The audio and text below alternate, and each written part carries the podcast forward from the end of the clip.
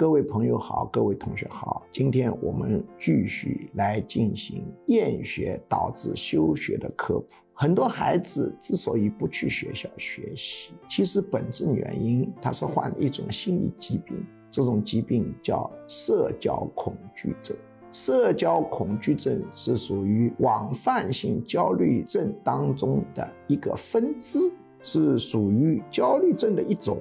当然，它是不是跟广泛性焦虑症属于兄弟关系，还是分支关系，以及名称如何，这在学术上是有争议的，这个没有关系。总之，它是属于大焦虑范围的一种。社交恐惧就需要专业的心理干预者对他进行心理干预，父母处理这个问题是有困难。